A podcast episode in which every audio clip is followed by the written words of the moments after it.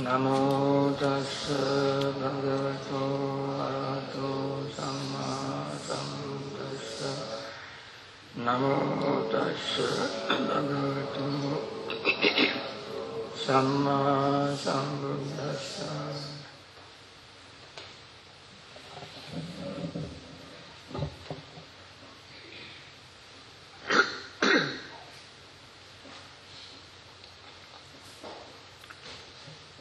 Good afternoon, everybody. I want to continue these Dhamma talks on uh, jhana. As I mentioned a couple of times already, today I want to spend uh, time uh, talking on uh, hindrances the, when you hear the very word hindrances, you understand the meaning. I don't think the word needs to be defined and explained in great detail. It is very clear. The mind will be blocked temporarily uh, by certain mental uh, habits. These are what is called unwholesome habits. They are not always in our mind, but uh, as a habit they arise and they uh, block our good intention to proceed with gaining concentration. And there are hindrances in uh,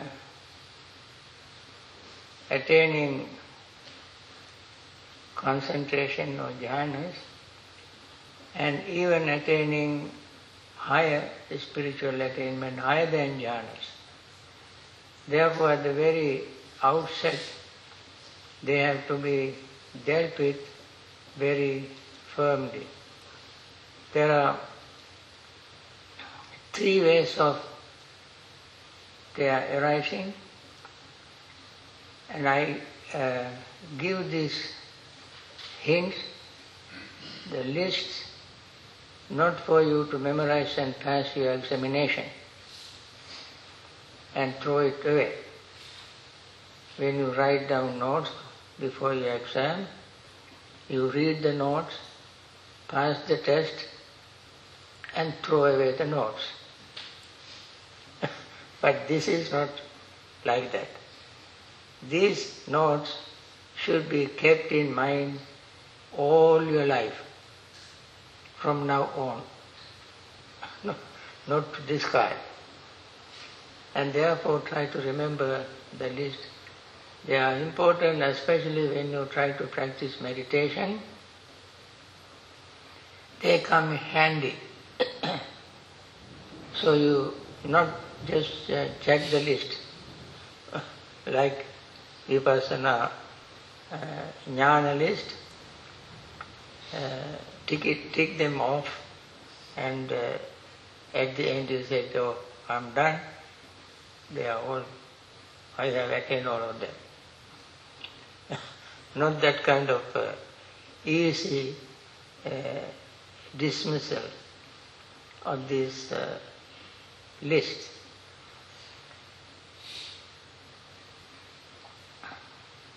There are three ways that hindrances uh, arise. All these three ways are common to all hindrances.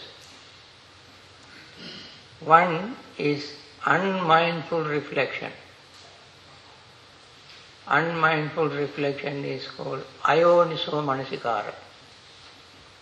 Ayoniso manasikara means uh, not going to the root. We are not mindful by going to the root.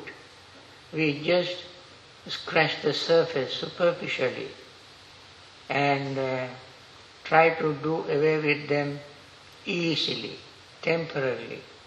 And uh, next time when you sit to meditate, they will arise. And um, that time also you become, you pay unmindful reflection, unmindful attention. Second is also very important is not listening to right Dhamma. You may listen to Dhamma, wrong Dhamma, wrong advice, and then you can never get rid of your hindrances. So you go to listen to right Dhamma, read right Dhamma book, have right Dhamma discussion, and so that you have a resource full of material. Whenever you need, you can pull one by one of your knowledge to use them. That is, listening to right Dhamma. Not listening to right Dhamma, increase your hindrances. Then, even more difficult thing that uh, is difficult to overcome, uh, that is uh, associating with wrong people. Wrong people are people who always ridicule your practice and uh, make very uh, bad remarks and discourage you from practicing. They may appear to be friends in some ways, but not real good friends. And associating with them would increase your hindrances. These are three factors. One, unmindful reflection. Second, not listening to right Dhamma. Third, associating with wrong people. They are not good. They are not good friends. You may think they may pretend to be good friends, but they are not. So there are five steps that we have to follow in order to overcome our hindrances. These are uh, also very important. There is a, uh, there are many discourses in the Buddha's teaching dealing with these five methods.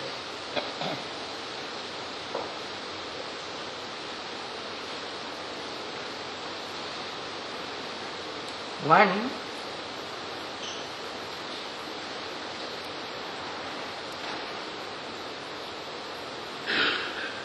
Okay, don't let this rain be your hindrance.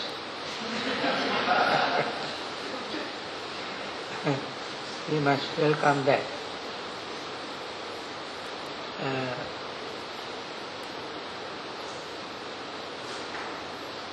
out of the five, number one, when they are present, when uh, any particular hindrance is present, we must be aware of it. As I said, hindrances are not always in the mind due to our unwholesome habits,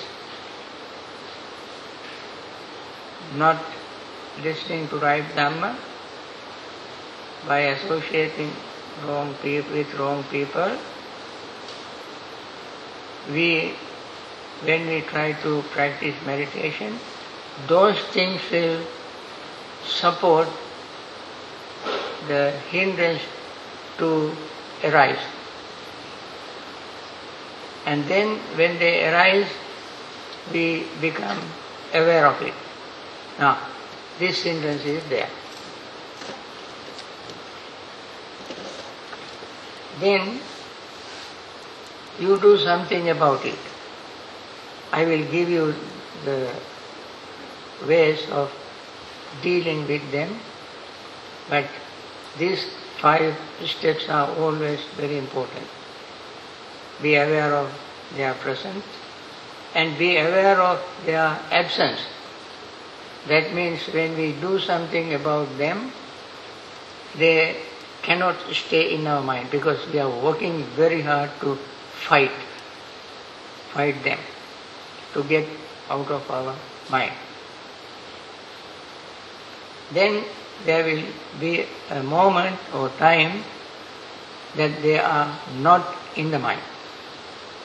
So we become aware of them. Ah, it is now gone.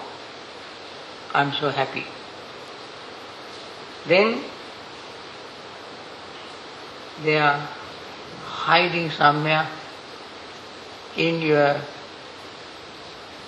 unmindful moment, they will come back. Then you know unarisen hindrance is arisen now. First you got, first it was there, then you become aware of it, you do something and it's gone, and then again they will arise. Second time, when they arise, you become aware of the fact that it has come back to your mind. Then fourth, work hard again, hard than before, to get it to them for the second time. So, one time it was there, you did something, you got rid of it. Second time they came, then you do something, then you then they leave the mind. Then the then you know even the second time they left the mind. So this is the fourth step. Then finally once they are left the mind and not coming back again during that session at least, become aware of, ah, now I am happy, they are not bothering me any, anymore. So remember these five steps. One, when they, you, you all of a sudden, you don't know why, all of a sudden they appear. Then you become aware of it, that is number one. Then you do something about it, then they fade away, that is number two.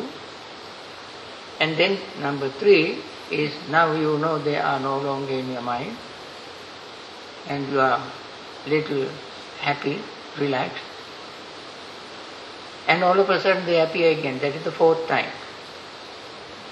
Then the fourth time, that means they appear second time. So this time also you become aware that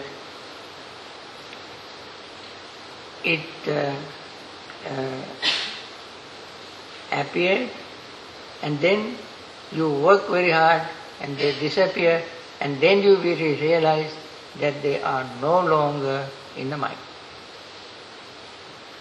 Now,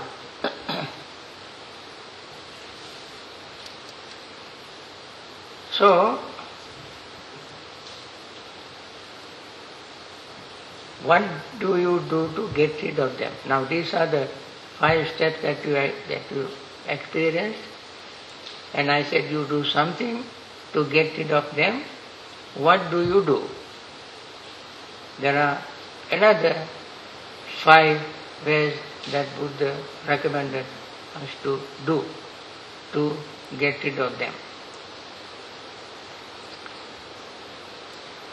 So we should pay attention to that particular unwholesome object not connected with greed, hate and delusion. We should pay attention to a wholesome mental state. That is number one. Not connected with unwholesome things. That means you don't pay attention to it. By not paying attention to something, and paying attention to something else, the hindrance will not arise. Okay? So, you cannot hear? Can you? I don't know what to do to make you hear. I don't know whether it is my voice problem or your ears problem. It's a rain problem. or both. Uh, or the problem with the rain. Anyway, uh,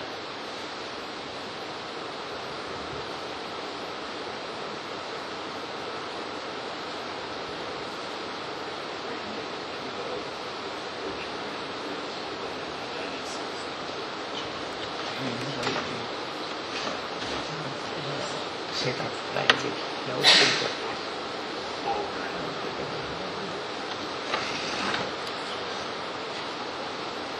Uh, okay. Now you can hear me. Okay. So, number one is not paying attention to that particular hindrance, but paying attention to the opposite of it, something wholesome.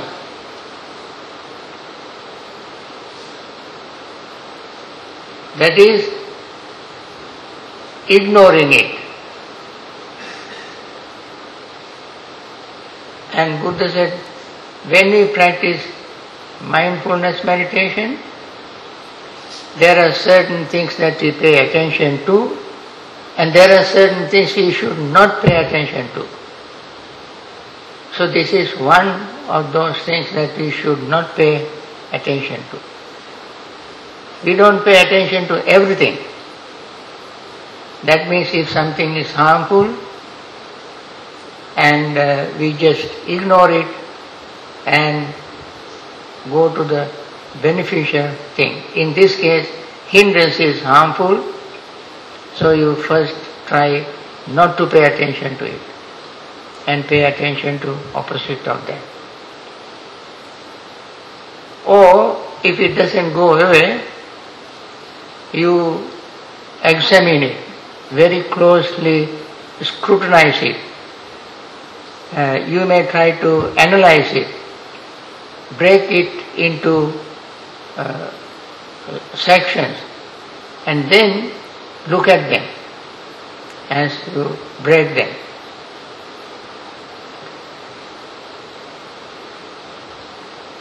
And uh, in the first place, you try to pay attention to something else, wholesome. Second, you analyze it.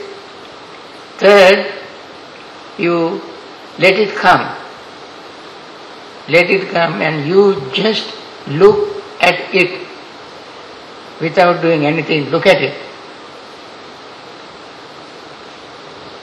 When you look at it, what you will see, the impact of that particular hindrance on you, on your mind. Then look at the impact that you experience. that impact is not always conducive to your practice. Then the uh, fourth way is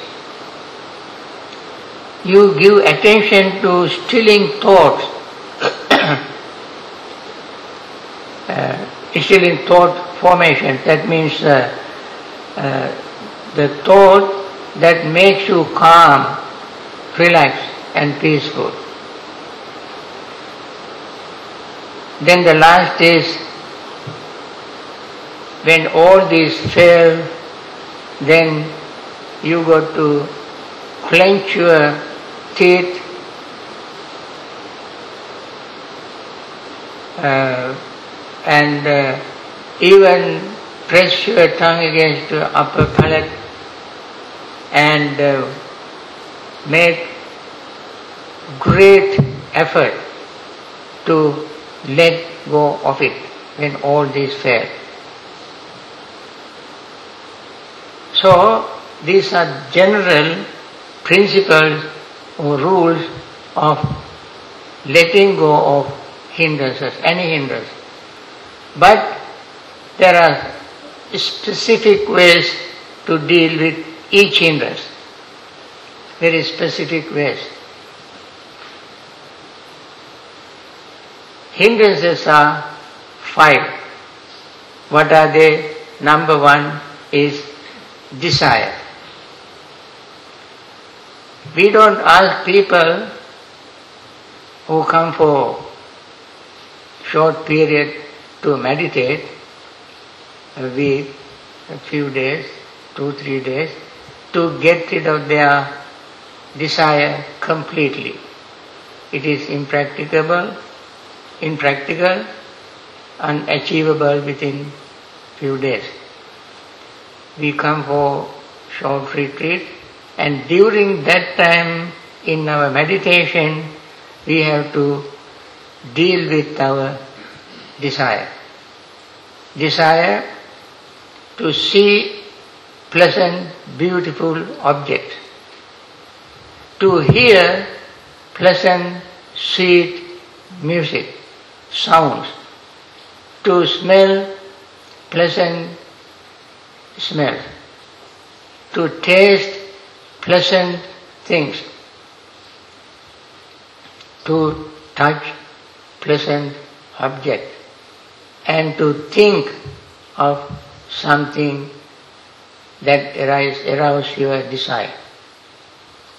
Now, at, when you try to meditate, you remember something that you have seen before.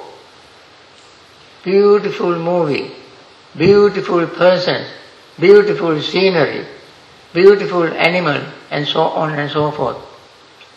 Then temporarily you withdraw your desire for those visual objects. Similarly, sound. We hear very often people have difficulties in focusing mind when they remember music, songs with beautiful words, beautiful voice. They keep uh, resonating, uh, reson- re- resounding, repeating in their mind all the time. And that is difficult. So we try to try not to pay attention to it and do something to get rid of that desire for that particular sound. Similarly, smell, taste. Taste is another very enticing desire, very powerful desire. We remember perhaps the food that we eat here may not be that tasty, but you remember something you ate before you came here, something you like very, very much. Then you are sitting meditating, uh, watering your mouth, thinking of uh, favorite food, favorite cookies, favorite ice cream, and uh, cakes and so on. And I don't know what you like. All kind of very, very tasty national food, traditional food, different type of uh, gourmet food and so forth you may remember. And try to, try not to uh, get involved in that desire. Mind you, this is only temporary thing.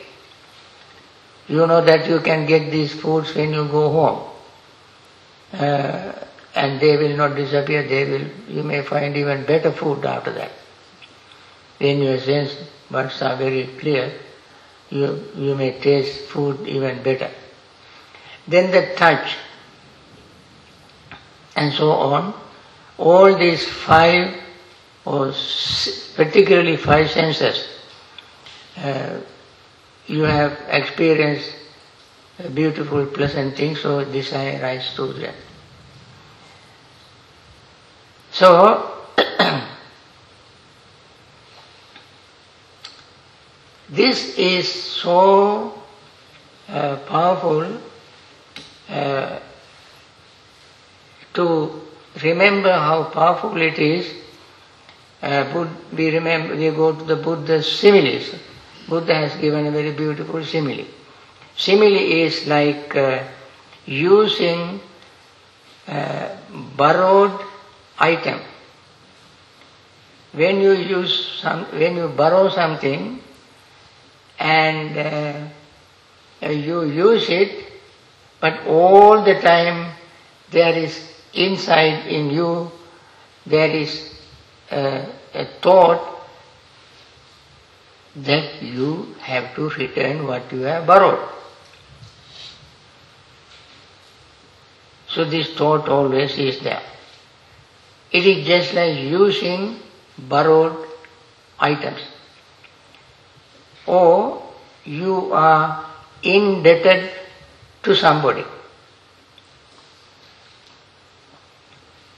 Suppose you have a, I don't know whether people do it now, but suppose you borrowed, uh, perhaps you, sometimes you may not uh, be, uh, you may not uh, be able to afford to get a very expensive item. Say for a wedding, you borrow a suit and you wear to attend somebody's wedding. And when wearing this very expensive, beautiful suit, you walk around, you know, just uh, putting your chest up, show, showing people how expensive your, you know, suit is, and so on. You just uh, rubbing your shoulders with everybody. Uh, then the one who loaned it to you will come and tap on your shoulder and say, I need this for tomorrow's party. How you feel about it? You feel very embarrassed, right? So your pride will disappear. Why is that? Because you are using borrowed item. Buddha said, using the desire is like a borrowed, using borrowed item. We are always obliged to do something. Obliged to see, obliged to hear, obliged to smell, obliged to taste and obliged to touch. We have this, we say, I had to do this. I do this. But the pleasure you enjoy during using it is temporary. but at the same time, you know, this pleasure will vanish. It will vanish. That thought you have experienced many, many, many times. Even now you will experience it. Therefore, always this nagging thought is going on in your mind all the time when we become so obsessed with desire. So, uh, we have to uh, think of the danger of desire, danger especially in the practice of meditation. Uh, it is always, it blocks our progress. We are agitated, excited, and cannot concentrate. Mind is always in a very uh, restless situation until you fulfill your desires, desires thing or desire. Suppose you meditate, suddenly you remember, especially at home, you meditate uh, to gain with, with uh, great interest, suddenly you remember your very favorite juicy, tasty cake, which is not too far away, it is in the fridge. So we are meditating and uh, suddenly you remember it, so there is no any obstructions, you slowly get up from your meditation and slowly tiptoe to the kitchen, open the fridge and eat a piece of cake. And come back, can you meditate? No. Why? You put so much sugar into your body and body became very excited and active, lot of energy, you cannot concentrate at all. So, there is a word for such a person who tiptoes to the kitchen in the middle of the night to eat a piece of cake. I don't know many people use this word, but I heard that there is a word. The name for such a person. That is uh, vegetarian.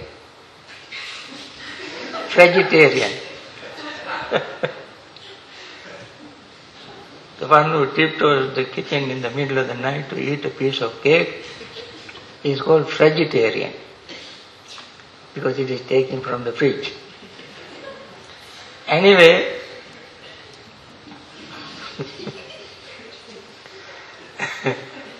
that kind, desire is that uh, dangerous. It completely can destroy your concentration.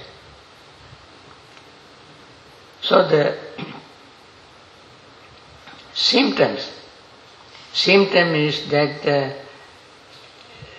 you get very uh, uh, agitated uh, until you fulfill it.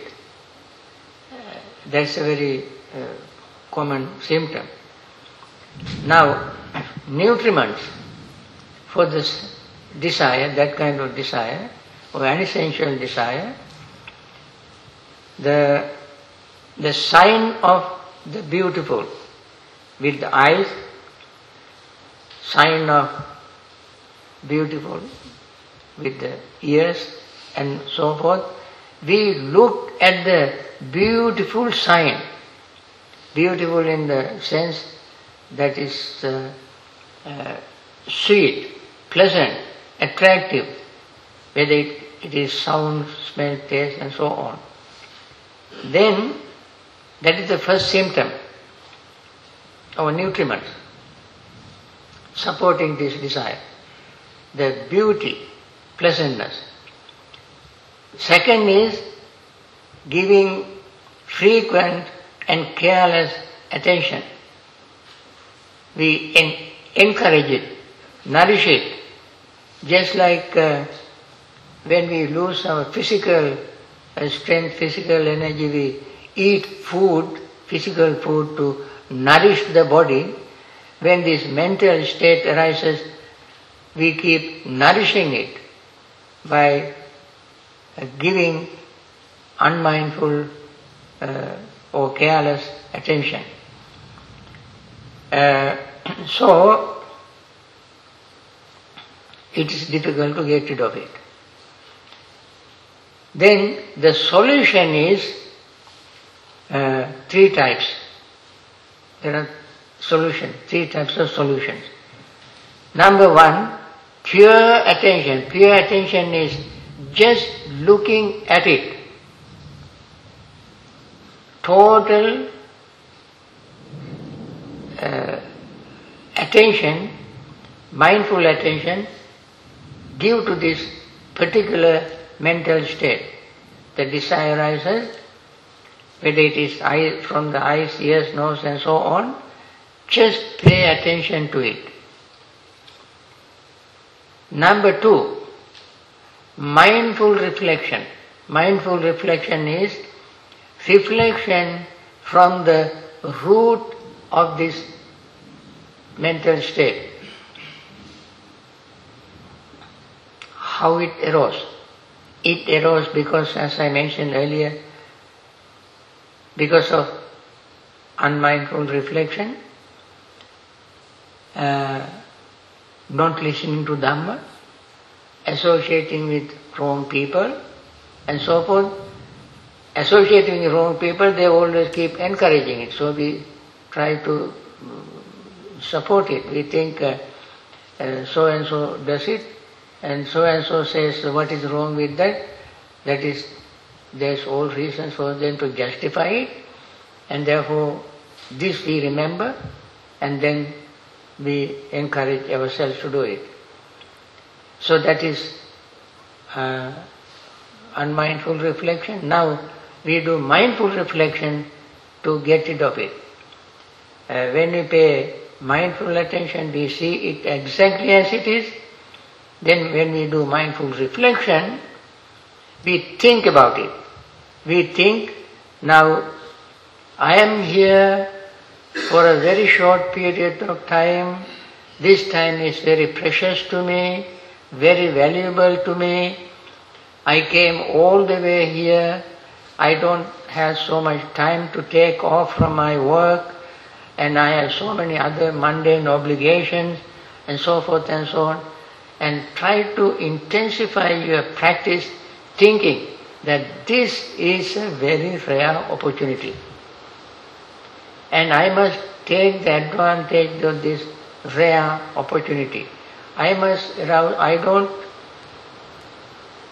I may be sick.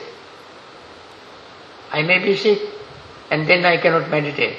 I have to travel, then I cannot meditate. I have to do such and such a thing, then I cannot meditate, and so forth.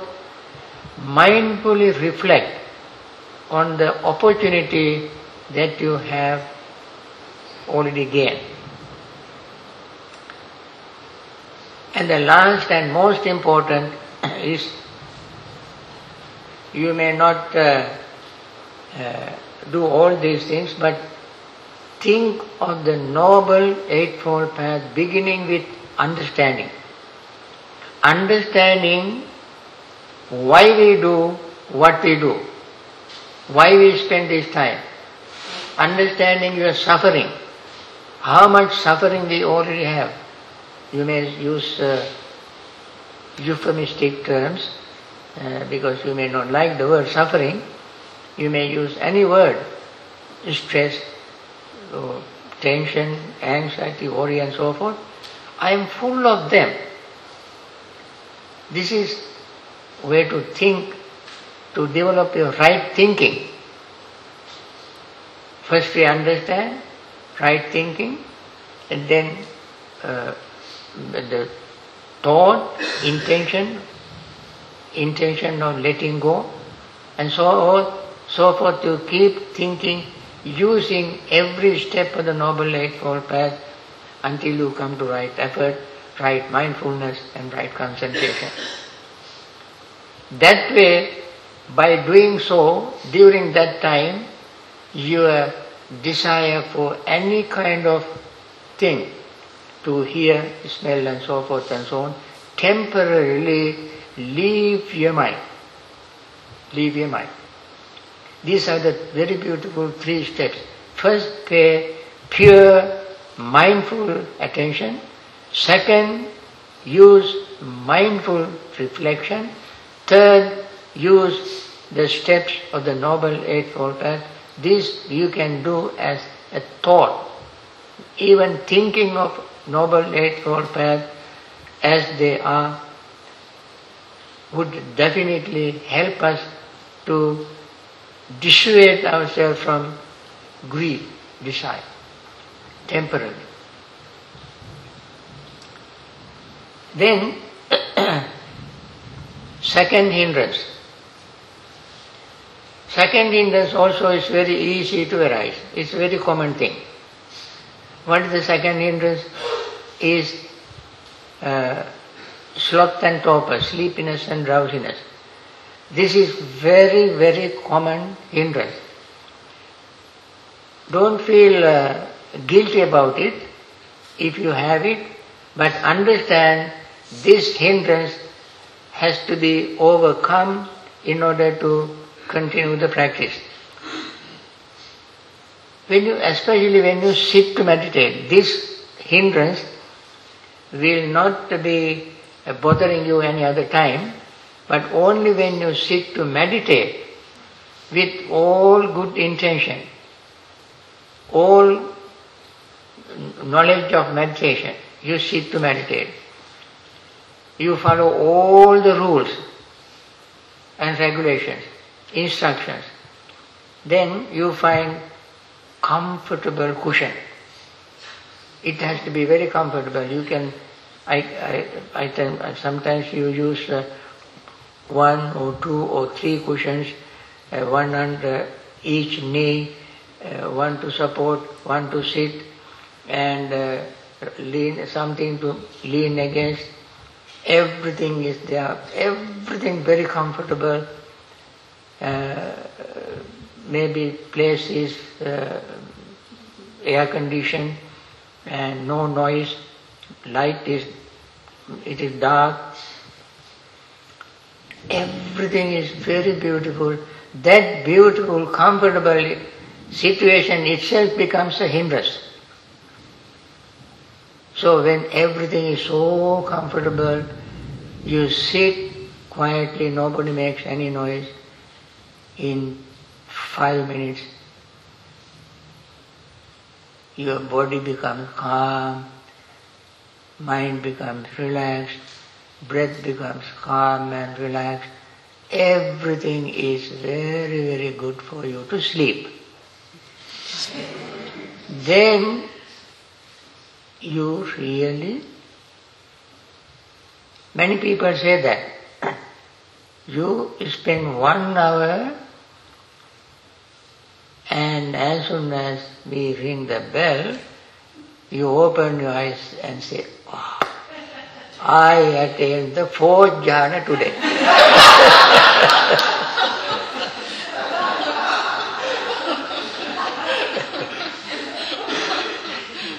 I did not hear anything, did not see anything, I did not feel anything. I had the fourth jhana. All the time you were like a, a tree caught by a wind, moving down and then standing, and moving and standing, moving and standing. So that is not desirable thing. That don't, you should not encourage that. You need sleep, but when we come to meditation, we have to remain alert, awake, and mindful. So we have to understand this is not meditation. This is a hindrance. Don't try to justify this hindrance. People always say, not always, some people say, I need a good sleep. I have been working very hard. What is the wrong in sitting on a cushion and sleeping? Well, it is not a sin. It is not uh, something that you commit to go to a woeful state of existence. It's not that bad. But it definitely obstructs your development of mindfulness and concentration. And therefore, by all means, we must admit that it is a hindrance. So, when we have this hindrance, we are very much like in a jail. When we are in a jail, uh, I don't know, I have not been in a jail, perhaps somebody who has been there might notice, uh, might have this experience. You are in within a four walls, roof and the floor confined into a small area without all the other facilities. Not knowing what is going on outside. I don't know whether you have a TV these days in jails and uh, computers in the jail and internet available in the jail, cell phone available, I don't know. But normally in jails you don't have any of this access to the rest of the world. You are shut off from the rest of the world. When we are asleep, our senses are shut off, mind particularly is shut off, we don't know what is going on. That is not what we want to do in meditation. We want to stay alert, awake and get rid of it. Now, the nutriments for sleepiness and drowsiness, very good. One is food in the stomach. Second, either you are very tired physically and mentally, did not have sleeps. Uh, third, you become very sloppy and complacent, just careless. Uh, third and fourth, that you are not uh, maintaining your straight, upright posture. Posture has to be upright, I mentioned several times. It is, it must be upright, but not uptight. Straight and maintain your awareness and alertness not to fall asleep.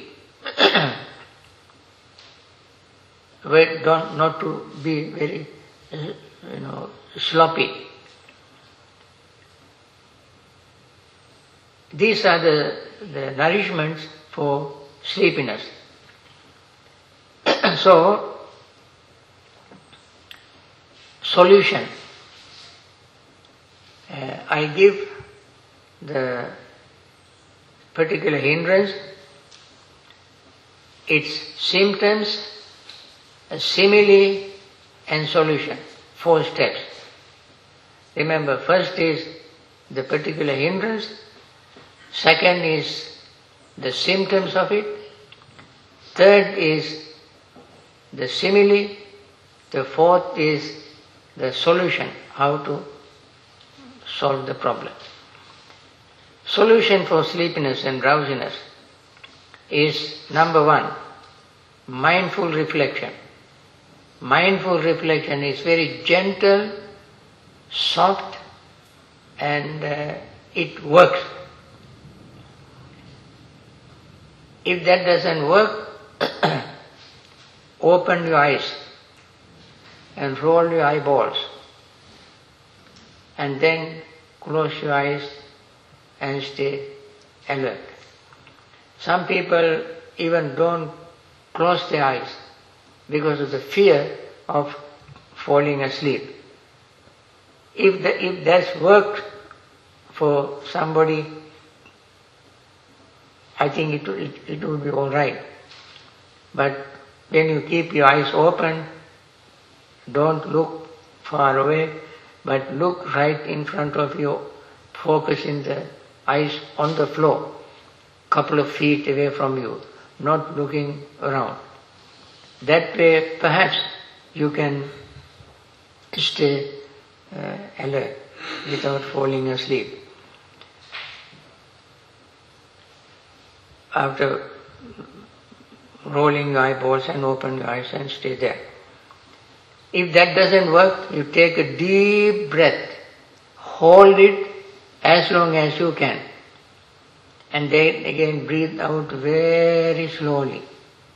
Again you breathe in, hold the breath, and breathe out very slowly. When you do it several times, your body warms up, you may even perspire, your sleepiness will disappear. If that doesn't work, pinch your earlobes with thumb and index finger hard enough to feel the pinch, not chicken out. Hold it very tight. So you feel the pinch and your sleepiness will, but don't use your fingernails. That might hurt your earlobe. You do it hard enough so that your sleepiness will fade away. Then, if that doesn't work, stand up and do standing meditation and then sit down. If that doesn't work, get up and walk. When you do walking meditation, it is very unlikely that you fall asleep. If you do that, that will be very dangerous. And then, if that doesn't work, wash your face with cold water. And that sometimes works. Uh, if none of these works, go and have a nap. that would eventually work. So, this is how we go to get rid of that hindrance of sleepiness. Then the next hindrance is doubt. A doubt, uh, there are two kinds of doubts. One is, doubt is of course very natural, normal thing when we don't understand certain things, uh, when things are not very clear to us, uh, we have doubt. Nothing wrong with that. But there are two types of doubts. One is this kind of doubt, doubt that you want to, uh, things are not very clear, so you want to get it clarified. That's a good kind of doubt that sometimes we call uh, intellectual doubt. And that uh, uh, even Buddha encouraged you have to reason to doubt and doubt it and ask questions. You can get them clarified. Other doubt is uh, skeptical doubt. Skeptics never accept anything, uh, any answer, any any any answer to their questions. Uh, they always, when you they ask when they ask a question, you answer it. While you are answering, they are not interested in your answer. They are interested in next question. So you give very good answer to that question, then the person would not be interested in the answer at all. Then think of the next question. So the people who are kim, who are always asking questions without any uh, accepting any answer are called uh, skeptical or perpetual doubters. Now, uh, symptoms. symptoms of doubt is uncertainty. Uh, when things are not sure, not clear, doubt arises. That is very normal, natural symptoms of doubt. The simile is just like you are in a desert. When you are in a desert, you don't know where to go. There is, there are no road signs, no people to ask, and so you are confused. When you come to similar state, you have doubt. Then nutriments of doubt is again unmindful reflection. Unmindful reflection uh, of the instructions, advice, guidelines, the, the Dhamma, about all these things, they don't pay mindful attention, they don't have mindful reflection, they always have unmindful reflection. Therefore, their uncertainty, uh, unclarity, doubt always remains in their mind. Then the solution is mindful reflection.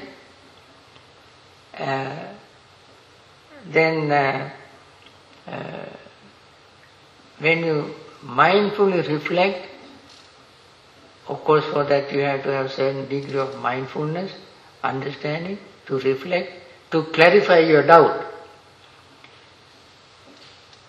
And we have to have faith in the Buddha, Dhamma, Sangha and moral principle, dependent origination and so forth. These are very noble things to use to get rid of our doubts. Uh, trusting the Buddha is a wonderful thing because Buddha never lied. Whatever Buddha said, whatever the Buddha said from the day he attained enlightenment till he passed away, whatever he said is true. Nobody can refute it, reject it, and come up with any reasons to dispute him. If people say such and such Buddha said, there may be questions. When somebody said Buddha said such and such, we don't know that, but what the Buddha himself said is always true. For instance, Buddha repeatedly mentioned that there are four noble truths. These four noble truths nobody can reject, refute and deny. That is true. So we, when we trust the Buddha, we trust his teaching, the Four Noble Truths. And we trust the disciples who followed the Buddha's teaching and attained enlightenment, we trust them. So we trust the Buddha, his teaching Dhamma, and the noble community of Sangha who attained the state of enlightenment by following his instructions. So when we have this, our doubt will completely vanish from our mind. And this is the solution. Now there are, friends, two more hindrances. I don't have time to explain all of them now. Tomorrow I finish, then there will no more any hindrances in your mind. You will be fully cleared your way to attain jhanas and then be sure of it. Tomorrow.